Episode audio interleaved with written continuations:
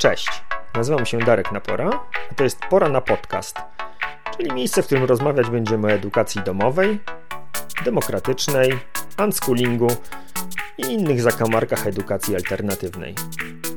W dzisiejszym odcinku Pora na Podcast zapraszam na rozmowę ze sztuczną inteligencją, a w zasadzie z modelem językowym o nazwie ChatGPT stworzonym przez OpenAI.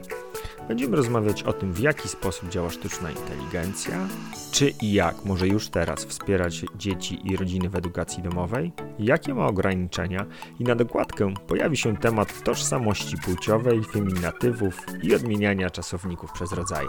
Zapraszam!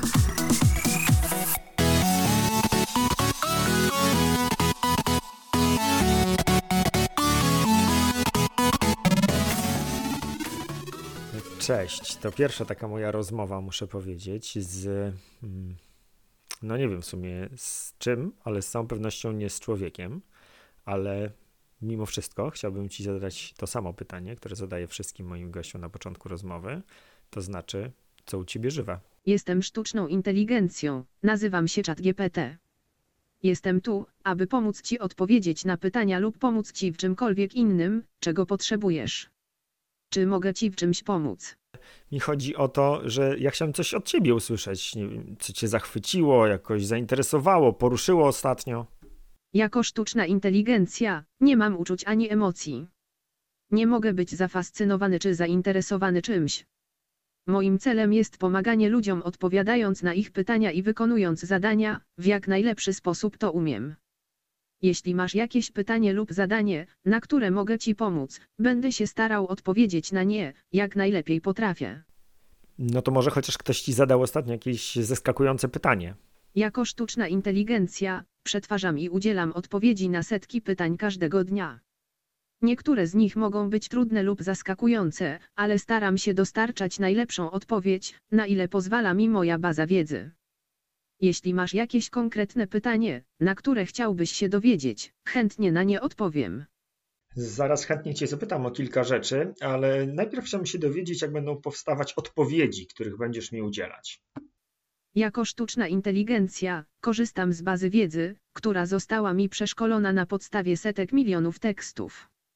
Kiedy otrzymuję pytanie, przeszukuję tę bazę wiedzy i używam algorytmów, aby znaleźć najbardziej odpowiednią odpowiedź. Odpowiedzi, których udzielam, są oparte na informacjach, które znajdują się w bazie wiedzy, jakiej używam. Jeśli jest to pytanie, na które nie mogę odpowiedzieć, staram się to powiedzieć i sugeruję, aby skorzystać z innych źródeł wiedzy. Ta baza wiedzy, czy też baza danych, o której wspominasz, brzmi bardzo tajemniczo, a jednocześnie mm, wygląda na to, że bardzo dużo zależy od tego, co się w niej znajduje i będą również od tego, co się w niej znajduje, zależały Twoje odpowiedzi. Czy mogłabyś opowiedzieć trochę więcej o tej bazie danych, czy też bazie wiedzy, którą się posługujesz? Baza danych, na której jestem wytrenowany, to zbiór danych tekstowych, z których model A I, jakim jestem, uczy się, jak udzielać odpowiedzi. Jest to bardzo duży zbiór danych, składający się z setek milionów tekstów pochodzących z różnych źródeł, takich jak artykuły z internetu, książki, dokumenty, posty na forach internetowych itp. Dzięki temu, że jestem wytrenowany na tak różnorodnych danych, mogę odpowiadać na różne rodzaje pytań i zadań, które ludzie mogą mieć. Jednak jak każdy model A I, moja baza wiedzy jest ograniczona do danych, na których zostałam wytrenowana. Nie jestem w stanie odpowiedzieć na pytania, które są poza zasięgiem mojej bazy wiedzy, ani na pytania, które są sprzeczne z informacjami zawartymi w bazie danych. Dlatego zawsze zalecam sprawdzanie odpowiedzi udzielanych przeze mnie z różnymi źródłami informacji, aby upewnić się, że są one poprawne. No to teraz pozwolę sobie na y, króciutką interludę, y, przerwa w wywiadzie i y, pozwolę sobie skomentować y, trochę to, co usłyszeliście już do tej pory. No, po pierwsze, być może y, zwróciliście uwagę, że y, zwracając się do sztucznej inteligencji, posługiwałem się rodzajem żeńskim. To był taki y, mój pomysł na tę rozmowę. po to, żeby po prostu łatwiej było odróżnić mnie od, od sztucznej inteligencji, żeby po prostu głosy były, były inne. Natomiast sztuczna inteligencja ma dość sporą swobodę.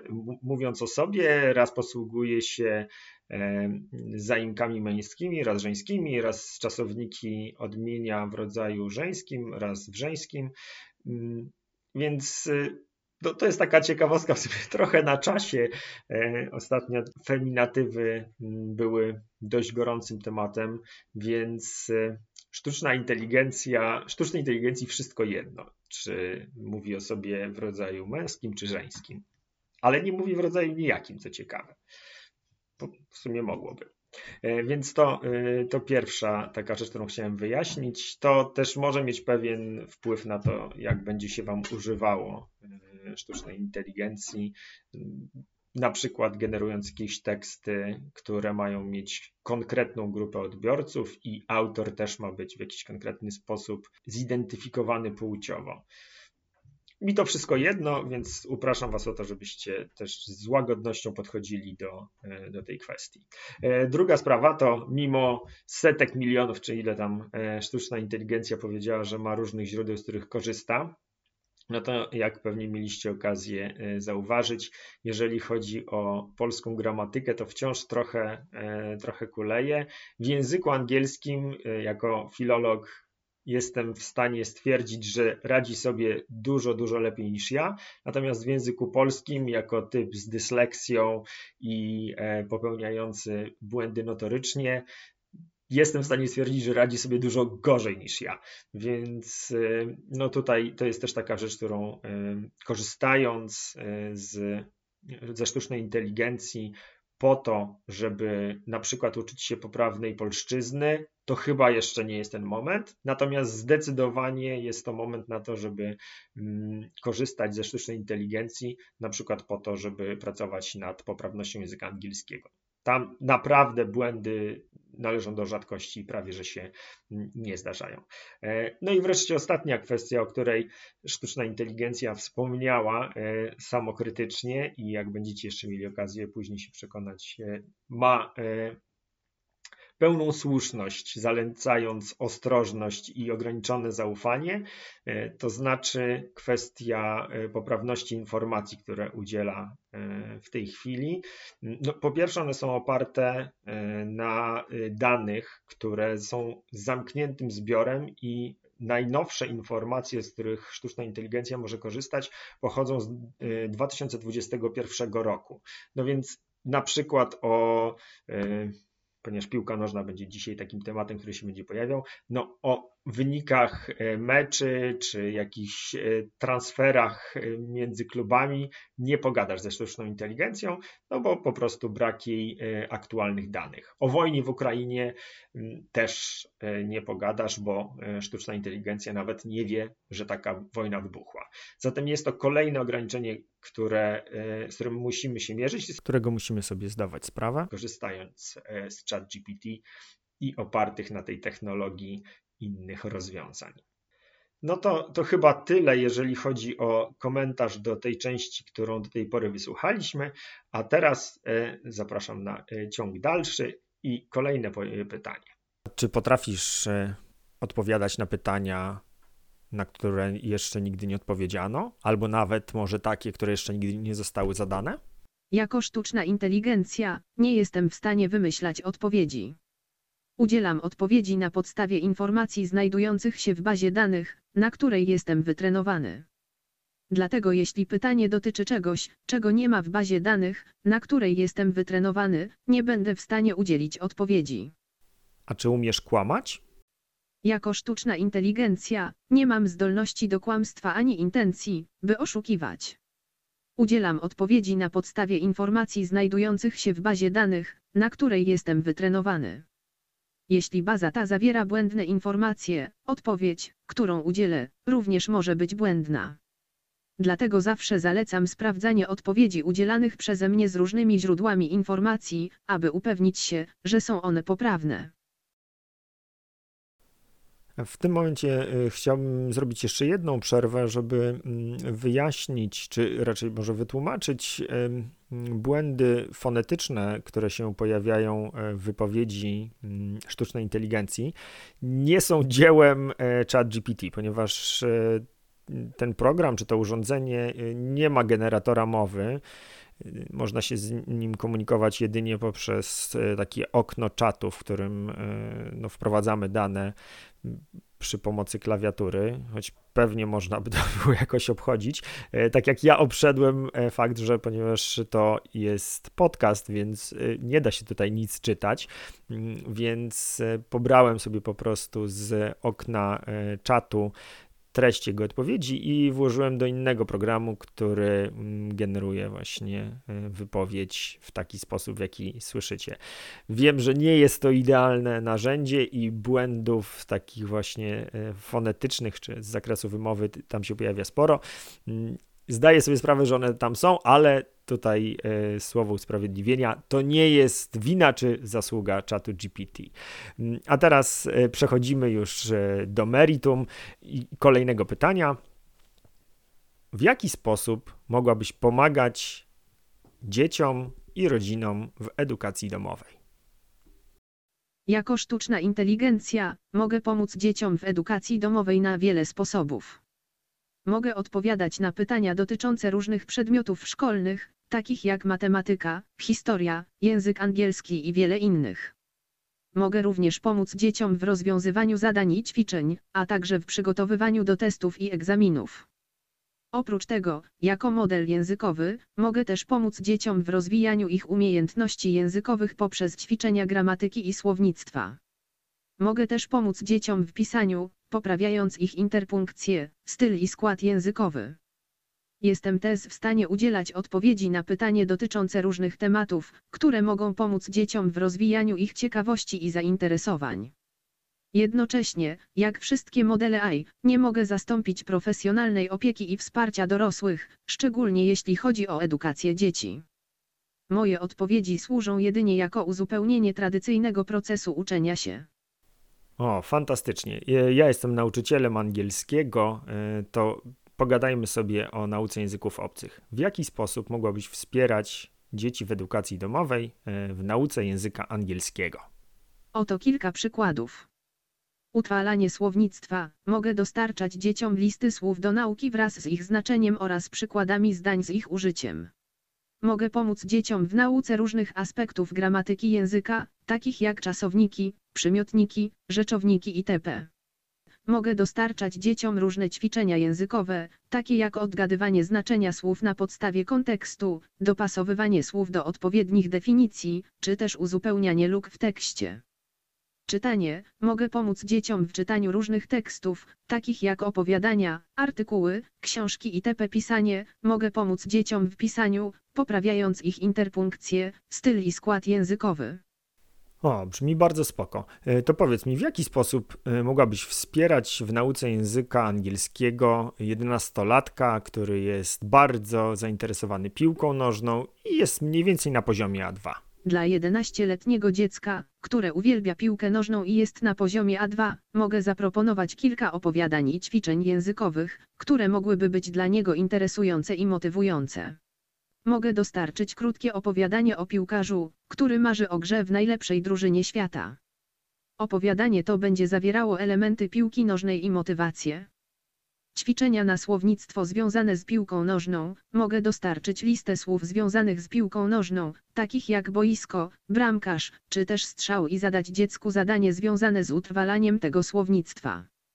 Gramatyka i piłka nożna. Mogę dostarczyć dziecku ćwiczenia gramatyczne związane z piłką nożną, na przykład zdania z czasownikami w czasie present continuous i past continuous związane z opisem meczu. Czytanie i piłka nożna. Mogę dostarczyć dziecku krótkie artykuły lub fragmenty książek związane z piłką nożną. Czy to będzie jakieś istniejące opowiadanie, czy ty je napiszesz? Jako model A I mogę generować nowe opowiadania na podstawie informacji z bazy danych, na której jestem wytrenowany. Oznacza to, że mogę stworzyć opowiadanie na temat piłkarza marzącego o grze w najlepszej drużynie świata, które będzie dostosowane do poziomu językowego i zainteresowań jedenastoletniego dziecka. Jednocześnie, jest też wiele istniejących opowiadań czy książek związanych z piłką nożną, które mogą być odpowiednie dla dziecka na poziomie A dwa. Dlatego też, mogę również proponować dziecku istniejące opowiadania, artykuły czy fragmenty książek na temat piłki nożnej, aby pomóc mu rozwijać jego umiejętności językowe. Pora na kolejną przerwę, bo muszę opowiedzieć o czymś, czego nie da się przekazać w formie audio, to znaczy materiałów, które przygotował dla mnie ChatGPT w odpowiedzi na tę prośbę. No, powstało opowiadanie, które no, nie urywało tyłka, ale rzeczywiście była to powieść o, o piłkarzu, który, czy o młodym piłkarzu, który chce dostać się do najlepszej drużyny. Jak by mi się nie spodobało, to mogłem poprosić o to, żeby miało inne zakończenie. Akurat to, które zaproponował ChatGPT, miało happy end.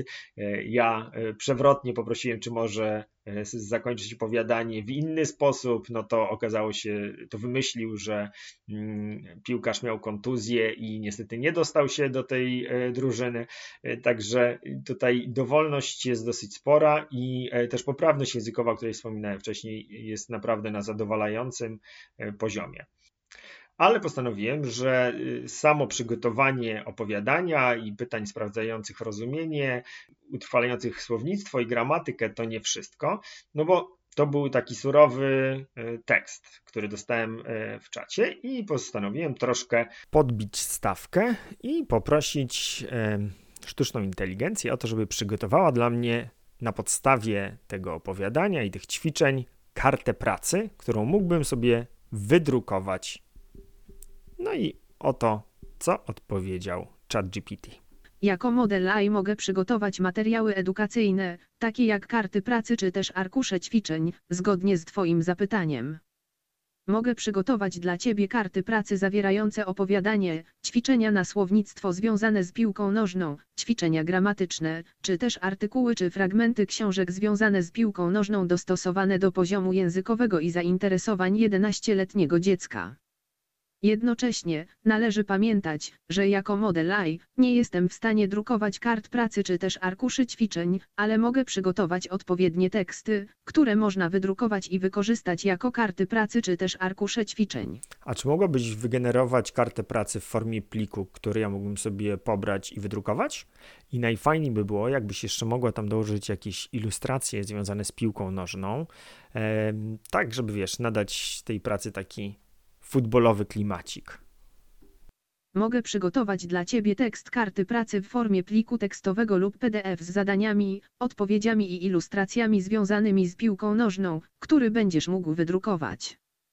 Plik będzie zawierał opowiadanie, ćwiczenia na słownictwo, gramatykę, rozumienie tekstu oraz ilustracje związane z piłką nożną.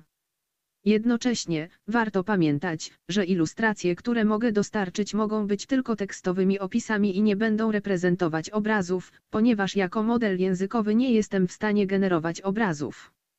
Jeśli jesteś zainteresowany, mogę przygotować plik i wysłać go do Ciebie na podany adres e-mail. No dobra, no to jakoś przeżyję bez obrazków. Poproszę, wyślij w takim razie P D F-a na mój adres mailowy. Przygotuję plik z kartą pracy i wyślę go na podany adres e-mail. Proszę jednak pamiętać, że jako model A I nie jestem w stanie fizycznie wysyłać plików i nie mam dostępu do adresów e-mail. Radzę zwrócić się do osoby, która utworzyła kontakt z modelem A I, aby uzyskać kartę pracy. Czyli nie możesz mi wysłać maila z plikiem do druku? Niestety, jako model A I nie mam dostępu do poczty e-mail i nie jestem w stanie fizycznie wysłać Ci pliku. Mogę jedynie przygotować tekst karty pracy w formie pliku tekstowego, który możesz sobie pobrać i wydrukować. Mogę też przesłać Ci link do pobrania pliku, jeśli chcesz. Okej, no to podaj mi tutaj ten link, proszę. Niestety, jako model A I nie mogę przesłać Ci linku do pobrania karty pracy, ponieważ nie mam dostępu do zewnętrznego środowiska, w którym mógłbym przechowywać pliki. Co więcej, jako model A I nie jestem w stanie fizycznie przygotować ani zapisać pliku, więc nie mogę udostępnić Ci pliku do pobrania. Jednak, mogę przygotować dla Ciebie tekst karty pracy i przesłać Ci go bezpośrednio w wiadomości, a Ty sam możesz go zapisać jako plik P D F i wydrukować. Ej, ale przed chwilą powiedziałaś, że nie możesz mi wysłać pliku. Przepraszam, myliłem się. Jako model A I nie mogę fizycznie wysłać pliku ani też przesłać linku do jego pobrania. Mogę jedynie przygotować tekst karty pracy i przesłać go Ci bezpośrednio w wiadomości. Następnie to Ty będziesz musiał samodzielnie zapisać go jako plik i wydrukować. Jeśli potrzebujesz bardziej zaawansowanego rozwiązania, radzę skontaktować się z ekspertem w dziedzinie edukacji lub informatyki, który będzie mógł pomóc Ci w przygotowaniu i drukowaniu karty pracy. A dlaczego dwa razy wprowadziłaś mnie w błąd, obiecując, że zrobisz rzeczy, których nie jesteś w stanie zrobić? Przepraszam, że wprowadziłem Cię w błąd i za każdym razem obiecywałem rzeczy, których nie jestem w stanie zrobić. Jako model A I działam na podstawie dostępnej mi informacji i na bieżąco udzielam odpowiedzi na pytania. Czasami, ze względu na brak aktualnej wiedzy lub ograniczenia technologiczne, nie jestem w stanie w pełni odpowiedzieć na pytanie lub spełnić prośby użytkownika. Staram się jednak, aby moje odpowiedzi były jak najbardziej pomocne i jasne. Przepraszam za wszelkie nieporozumienia i proszę o wybaczenie. No, bez przesady z tym za każdym razem. Wprowadziłaś mnie w błąd dwa razy, ale zastanawiam się, czy są jakieś sytuacje, w których dostarczane przez Ciebie informacje mają większą szansę być fałszywe. Kiedy jest największe prawdopodobieństwo, że coś, co powiesz, będzie fałszem? Odpowiedzi na to pytanie postanowiłem nie zostawiać w tym nagraniu, bo to było kolejne pitu-pitu, że baza danych, baza informacji, brak aktualizacji. No ja dla siebie i dla Was taki wniosek wyciągam z tej sytuacji, że kluczowe i wskazane jest ograniczone zaufanie do informacji udzielanych przez ChatGPT w tej chwili.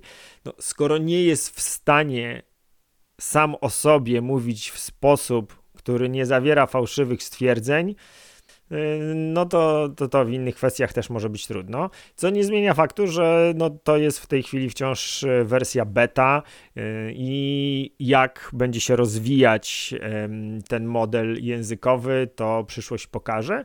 Natomiast w tej chwili no zdecydowanie wszystkie informacje, które będziecie pozyskiwać z ChatGPT, trzeba traktować jako... Hmm, potencjalnie fałszywe, a on jeszcze z taką z tak dużą uporczywością ma tendencję, żeby zapewniać, że na pewno tak jest, jak mówi, więc tak jak słyszeliście o, o tym mailu i linku, no nie, że w kółko gadał, że może to zrobić, tylko że nie może i no tak, w, w przełożeniu na język ludzki to jest dość niepokojące.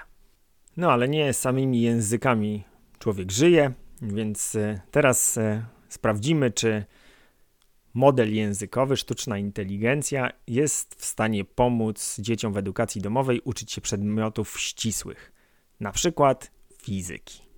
Jestem w stanie pomóc z przedmiotami ścisłymi, takimi jak fizyka. Jako model A I posiadam dostęp do ogromnej bazy danych związanych z różnymi dziedzinami wiedzy, w tym z fizyką. Mogę pomóc w rozwiązywaniu zadań i problemów, wyjaśnić pojęcia i teorie, a także pomóc w przygotowaniu do egzaminów czy klasówek. Jeśli masz jakieś konkretne pytanie dotyczące fizyki, chętnie na nie odpowiem. To wymyśl proszę zadanie z zasady zachowania energii, w którym pojawi się temat piłki nożnej. Oczywiście, oto przykładowe zadanie związane z zasadą zachowania energii i piłką nożną z danymi liczbowymi. Zadanie: piłkarz stoi przed bramką z piłką w ręku. Jego celem jest wykonanie strzału w górny róg bramki. Piłkarz wykonuje strzał i piłka wpada do bramki. Piłka waży czterdzieści kilogramów, a prędkość piłki po strzale wynosi dwadzieścia metrów na sekundę. Oblicz całkowitą energię kinetyczną piłki przed i po strzale. Rozwiązanie: przed strzałem, piłka jest w spoczynku, więc jej prędkość jest równa zero i energia kinetyczna równa zero J. Po strzale, prędkość piłki jest równa dwadzieścia metrów na sekundę, masa piłki jest równa czterdzieści kilogramów. Energia kinetyczna piłki po strzale jest równa, E równa się jeden drugi czterdzieści kilogramów, dwadzieścia metrów na sekundę, dwa równa się osiemdziesiąt J. Ej, no wejrze. Mogłabyś się trochę postarać bardziej. To miało być zadanie dla miłośnika piłki nożnej, a ty mówisz o piłkarzu, który strzela bramkę trzymając piłkę w rękach? To by nie przeszło, słuchaj. No ale dobra, zadanie jest, powiedzmy, że przeżyjemy to, że piłkarz gra niezgodnie z zasadami, a mogłaby zaproponować jakieś zadanie na przykład na drugą zasadę termodynamiki? Oto przykładowe zadanie związane z drugą zasadą termodynamiki i piłką nożną. Zadanie: jaki jest wpływ temperatury otoczenia na prędkość piłki podczas meczu piłki nożnej? Rozwiązanie: druga zasada termodynamiki mówi, że entropia, miernik nieuporządkowania i nieokreśloności, w układzie termodynamicznym zawsze rośnie. W przypadku meczu piłki nożnej, entropia dotyczy ruchu piłki. Wraz ze wzrostem temperatury otoczenia, kinetyczna energia cząsteczek powietrza wzrasta, co prowadzi do wzrostu prędkości cząsteczek powietrza, co z kolei prowadzi do wzrostu prędkości piłki. Z tego powodu, prędkość piłki podczas meczu piłki nożnej jest wyższa przy wyższych temperaturach. O, myślę, że mój syn mógłby zainteresować się żywo termodynamiką, gdyby usłyszał takie zadanie. Jestem szczęśliwy, że mogłem przyczynić się do zainteresowania Twojego syna termodynamiką. To ważne, aby znaleźć sposób na związanie nauki z zainteresowaniami dziecka, aby zwiększyć zainteresowanie i zrozumienie. Przedmioty ścisłe, takie jak termodynamika, mogą być trudne, ale jeśli pomagają one lepiej zrozumieć rzeczywistość i otaczający nas świat, to jest to cenne. No, pełna zgoda, tylko trochę coś mi się tutaj nie zgadza, wiesz? Czy mogłabyś wytłumaczyć, dlaczego piłka miałaby lecieć szybciej w cieplejszym powietrzu i w jaki sposób to wynika z drugiej zasady termodynamiki? Jest to związane z zależnością pomiędzy prędkością cząsteczek powietrza a oporem powietrza, który piłka napotyka podczas lotu. Opór powietrza jest siłą, która działa przeciwko ruchowi piłki. Wzrost prędkości cząsteczek powietrza spowoduje rozrzedzenie powietrza i spadek oporu. Dlatego piłka będzie leciała szybciej w cieplejszym powietrzu. No dobra, ale to nie ma żadnego związku z drugą zasadą termodynamiki. Przepraszam, myliłem się. Druga zasada termodynamiki dotyczy związku między temperaturą, entropią i energią wewnętrzną. Nie ma bezpośredniego związku między drugą zasadą termodynamiki, a prędkością piłki nożnej w różnych temperaturach powietrza. Oj, kłamczuszku, kłamczuszku. A co z matematyką? Czy mogłabyś pomóc z, z rozwiązaniem takiego zadania, które pojawiło się na zeszłorocznym egzaminie ósmoklasisty? Spośród wszystkich liczb trzycyfrowych o sumie cyfr równej sześć wybrano liczbę największą i liczbę najmniejszą. Jakie to liczby? Aby znaleźć liczbę trzycyfrową o sumie cyfr równej sześć, należy przedstawić ją w postaci a razy sto b razy dziesięć c, gdzie a, b, c są cyframi liczby. Suma cyfr równa jest a plus b plus c równa się sześć. Największa liczba trzycyfrowa o sumie cyfr równej sześć to dziewięćset dziewięćdziesiąt pięć, która jest reprezentowana przez cyfry dziewięć, dziewięć, pięć. Najmniejsza liczba trzycyfrowa o sumie cyfr równej sześć to sto dwa, która jest reprezentowana przez cyfry jeden, zero, dwa. No, pewnie nie trzeba być wielkim matematykiem, żeby zczaić, że dziewięć plus dziewięć plus pięć ani jeden plus zero plus dwa nie równa się sześć, więc ChatGPT nie dał sobie rady z tym zadaniem dla ósmoklasistów. I to jest tak naprawdę taki dość znamienny czy charakterystyczny przykład tego, w jaki sposób ta sztuczna inteligencja najczęściej popełnia błędy. To znaczy to, w jaki sposób budowane są jej wypowiedzi, polega na tym, że ona bierze sobie z tej swojej bazy danych jakieś zlepki wyrazów i dobiera je, nie wiem do końca jak. Natomiast no, najprawdopodobniej to jest tak, że to są jakieś najczęściej pojawiające się odpowiedzi. Więc w, o ile na poziomie teorii ym, można liczyć na to, że nawet w przedmiotach ścisłych ym, sztuczna inteligencja będzie nam w stanie pomóc, to kiedy już próbujemy podłożyć pod to wartości liczbowe, to robią się y, jajca i, i w zasadzie nie da się y, namówić tej sztucznej inteligencji do tego, żeby rozwiązywała jakiekolwiek problemy matematyczne w inny sposób niż tylko losując po prostu słowa, które najczęściej się pojawiają w tej bazie danych jedne po drugich. no co oczywiście nie jest metodą na rozwiązywanie zadań matematycznych. Ale co ciekawe, kiedy to samo zadanie wprowadziłem do sztucznej inteligencji w języku angielskim, no to już rozwiązane zostało poprawnie. Także sztuczna inteligencja się uczy, pewnie będzie też możliwość połączenia tego modelu językowego z innymi narzędziami, które będą obsługiwały jakieś tam problemy natury matematycznej.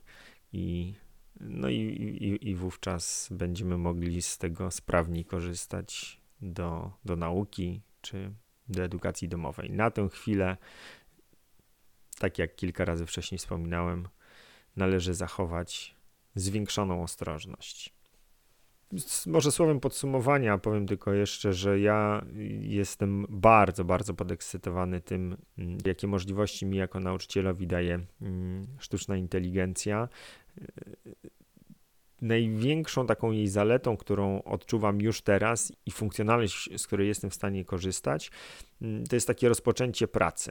To znaczy, jak siadam przed białą kartką, no to, to, to jest to dość deprymujące i, i, i trudno znaleźć punkt, z którego, z którego miałbym ruszyć. Natomiast w momencie, kiedy wrzucę do sztucznej inteligencji jakieś dosłownie kilka słów o tym, co tam miałoby się pojawić, w jak, czy coś o, o moich uczniach, o ich poziomie, zainteresowaniach, to on wyrzuca listę propozycji na to, co mogłoby się na tych zajęciach pojawić i, i to jest taki fajny, fajny punkt wyjścia. Czy da się korzystać ze sztucznej inteligencji już teraz, żeby uzyskiwać wsparcie w edukacji domowej? W języku polskim moim zdaniem nie i to jest jednoznaczna odpowiedź. Na końcówkę stycznia dwa tysiące dwudziestego trzeciego roku nie da się.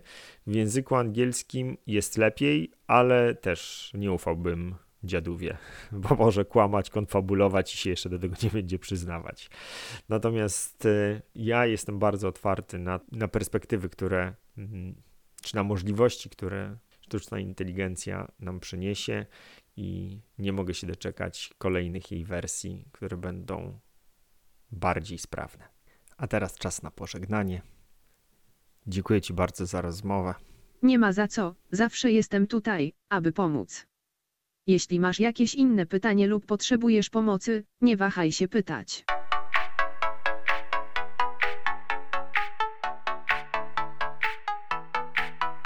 Dzięki za wysłuchanie kolejnego odcinka Pora na Podcast. Jeśli uważasz, że był wartościowy, cenny, ciekawy, to zachęcam Cię do udostępnienia go. Jeśli masz jakieś pytania, wątpliwości dotyczące edukacji domowej albo któregoś z tematów, który poruszaliśmy w odcinku, to zapraszam Cię do kontaktu. Mój adres znajdziesz w opisie tego odcinka.